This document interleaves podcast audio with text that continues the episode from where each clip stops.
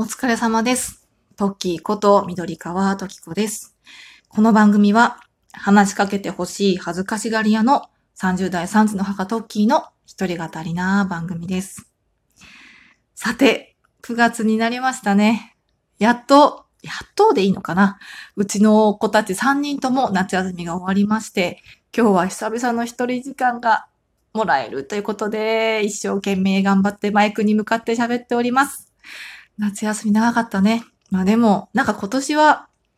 久々にこう専業主婦としてね、子供たちとちゃんと向き合えた夏休みになったのかなということで、まあ、もちろん反省しなきゃいけないところはいっぱい私自身あったんですけど、なんかすごくいい夏休みになったのかなってちょっと今は思えるような気がしております。さて、ちょっと冒頭の名乗りが変わってたと思いますが、こちら実は番組にお便りが届いておりまして、それを参考にちょっと変えさせていただきました。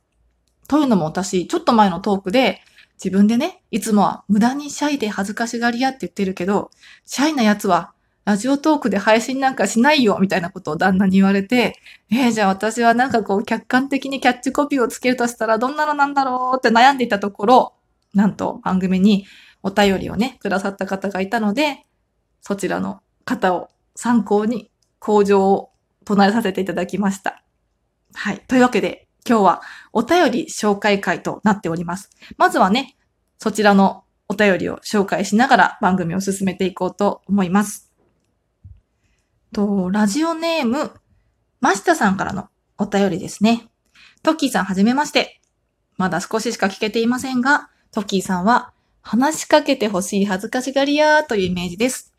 話しかけてほしい恥ずかしがり屋トッキーです。思いつきましたのでお便りしました。読んでいただいてありがとうございましたということで、マスタさんありがとうございます。こんな風にね、あの、トッキーさん客観的にこんな人じゃないみたいないいキャッチコピーが思いつきましたら、あの、通常の、なんだろう、名乗りとは別にいただいたお便りの時だけちょっと変えるとかも面白いかなと我ながら思っておりますので、よかったらぜひぜひトッキーの客観的な意見をいただけたらと思いますので、よろしくお願いします。実はね、マシタさん、もう一通お便りをいただいてますので、そちらも紹介しようと思います。こちらのお便りはね、私が8月23日に配信したラジオトークダジャレ選手権開幕という回を聞いていただいたダジャレについてのお便りを紹介したいと思いますね。ラジオネーム同じくマシタさんからのお便りです。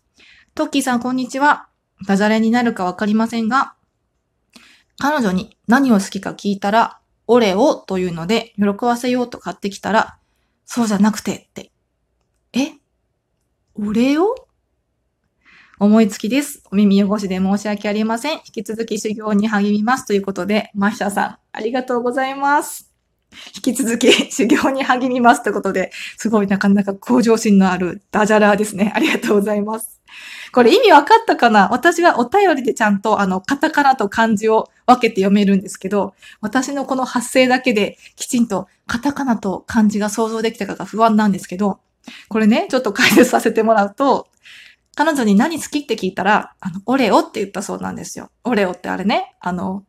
ツイストして、剥がして、なんだっけ、スクープだっけ、クリームをちょっとつけて食べたりとか、あと牛乳にダンクとか言って浸してね、食べる、あの、ちょっとね、会社が一時期揉めたような感じの、あのお菓子ですよ。私も結構好きなんですけど、そのね、オレオをね、オレオって言うから、コンビニかどっかで買ってきたのかな？喜ばされようと思って買ってきたら、彼女が、そうじゃなくてって。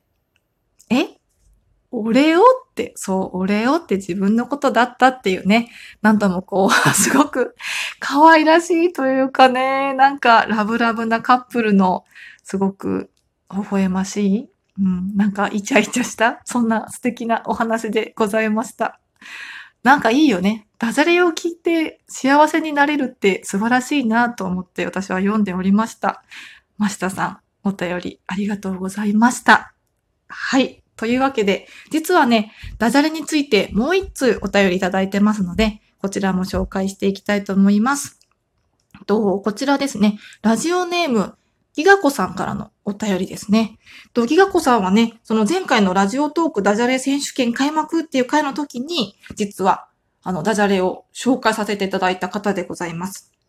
お父様がね、夫婦喧嘩の後に、倦怠期、スライドチキンっていうダジャレをね、紹介してくださった、そんな方ですね。では、お便りを読ませていただきます。ラジオネーム、ギガ子さんから。亡くなった父の写真の前で二人で一緒に配信を聞かせてもらいました。まさかまさかの最後。しかも父のことを褒めてくださってどうもありがとうございます。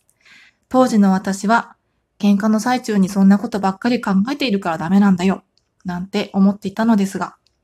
父なりにいろいろフォローしようとしていてくれたのかな？なんて思いました。父もきっと亡くなった後に自分のダジャレが知らない方にこうして聞かれる機会が来るなどと思ってもいなかったと思います。ご紹介どうもありがとうございました。ということで、きがこさんお便りありがとうございます。なんかね、私、ちょっとこれを聞いて胸が熱くなってしまいましたね。その、ダジャレ界でも自分自身で、ダジャレは世界を救うとかさ、なんか人の心に響くみたいなことを言ってたつもりではいたんですけど、なんだろう、こう、私の予想を超えたところで、こうやってね、ダジャレを言ったお父様と一緒に配信を娘さんが聞いていて、そしてなんだろうね、こう、自分が亡くなった後も自分のダジャレがこう、例えば私とか、もしかしたら聞いてるリスナーさんとかね、なんかそんな方の心に届いてほっこりさせたりとか、うん、感動を与えたりするんだなと思うと、もうめちゃくちゃダジャレすごいじゃんと思って、私が思ってる以上にダジャレってこう、熱いんだなって思ってね。なんか今私泣きそうなんですけど、ついてきてる？リスナー。なんか本当に泣きそうだよ、もう本当に。ダジャレすごいじゃんと思ってね。大丈夫かな？私の行く先は 明るいかね？なんかちょっと気になっているんですけど、そんな感じでね。本当にダジャレってすごいなというふうに思ったので、これからもね、私はダジャレ愛を語っていこうと思いますし、皆様もぜひ、ダジャレはこうやって誰かの心に届いて胸を熱くするんだよっていうことをね、あの、気づいて帰っていただけたらいいなっていうふうに思っております。本当にこのきがこさんのお便りで、ますます私のダジャレ愛が再燃している、そんなところでございました。お便りくださいまして、ありがとうございました。はい。というわけでね、実は、ギガコさんから、あの、この後ね、ちょっとツイッターでやりとりさせていただいてて、もう一個ね、この素敵なお父様からダジャレ来てるんですよ。それがね、体が参加すると良くないっていう話をね、多分健康番組とかだと思うんですけど、体が参加すると良くないっていう話をテレビで聞いていて、それでお父様が放った一言。参加していいのはオリンピックだけだよなって言ってたそうです。はい。ね。お父さんは多分日頃からこういう冗談とかを言ってね、ご家族を笑顔にさせてた方だったんだろうなっていうふうに思いますね。ちょうど今ね、あの、オリパラの時期で、なんとなくすごくシーズン的にもいい、ナイスシーズンダジャレだなと思ったので、ここでもまた紹介させてもらいました。なんかいいですよね。その時の流行に乗ったダジャレ。やっぱりさ、流行に敏感じゃないといけないんですよ。ダジャラは。そう。だからね。ついてきてるかな？なんか今すごい、一歩引く音が聞こえた気がしたけど大丈夫かな？うん。まあ、ついてきてるよね。ついてきてくれてると信じて喋っておりますよ、こちらは。なんかね、最近たちね、ちょっとラジオトークにね、悩んでるんですよ。悩んでるっていうか、もう、お便り紹介会でちょっとぶっ込んでしまうんですけど、なんか、自分の好き勝手なことを喋るのもいいんだけど、やっぱりせっかくなら聞いてる人を楽しませたいとかさ、聞いてる人に、あ、ここでちょっと聞いて何か良かったなとか、得になったな、ためになったな、みたいなことを配信したいなと思いつつもね、なかなかできてないから、なんか、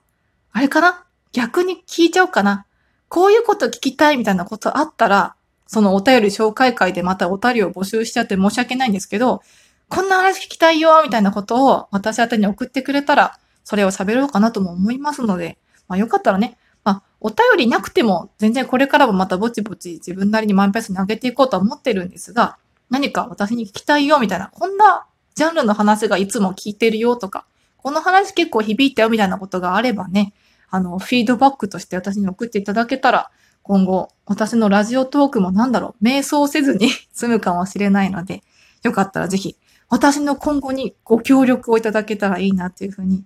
思っております。はい。そんな私はね、なんか夏休みが終わって、小一の息子がね、ずっと朝顔のお世話をしてたんですよ。学校から朝顔を持って帰ってきて、夏休み中お水あげたりとか。でね、なんかずっとお世話をしていて、最初は花が全く咲かないって言って、お友達はね、なんか20個とか咲いたよって言ってたらしいんですよ。でもうちの息子は持って帰ってきた時にちょっと葉っぱが茶色くなってて、花が一輪も咲かなくて、一週間とか世話してもずっと咲かなくて、ちょっとこれはやばいなってことで息子もちょっとなんでって怒ってたので、母なりに一応いろいろ調べて、そしたらね、伸びた鶴は切った方がお花に栄養がいくとか、追肥をするといいとかね、なんか水をちゃんとあげて、で、直射日光に当てない方が弱ってる時はいいとか、なんかいろんな情報をキャッチして、一生懸命頑張ってね、親子で世話してたら、ちょうど夏休み終わるぐらいの時に1日に4輪とか咲いてくれたりして、もうなんか私がめちゃくちゃ愛着が湧いてしまってね。でも昨日学校に戻さなきゃいけないってことで、私はね、ああ、このつぼみ実は明日咲くんだろうけど、私は見届けられないな、なんて切なくなりながら、さよならをしてきたりとかもしてました。はい。切ないね、朝顔との別れでございました。っていうようなね、なんかたわいもない日常のことを喋ってるラジオですので、またなんか皆さんが聞きたいことがありましたらお便りくださればと思います。というわけで今日はお便り紹介会でしたが、最後までお付き合いいただきましてありがとうございました。皆様今日もお疲れ様です。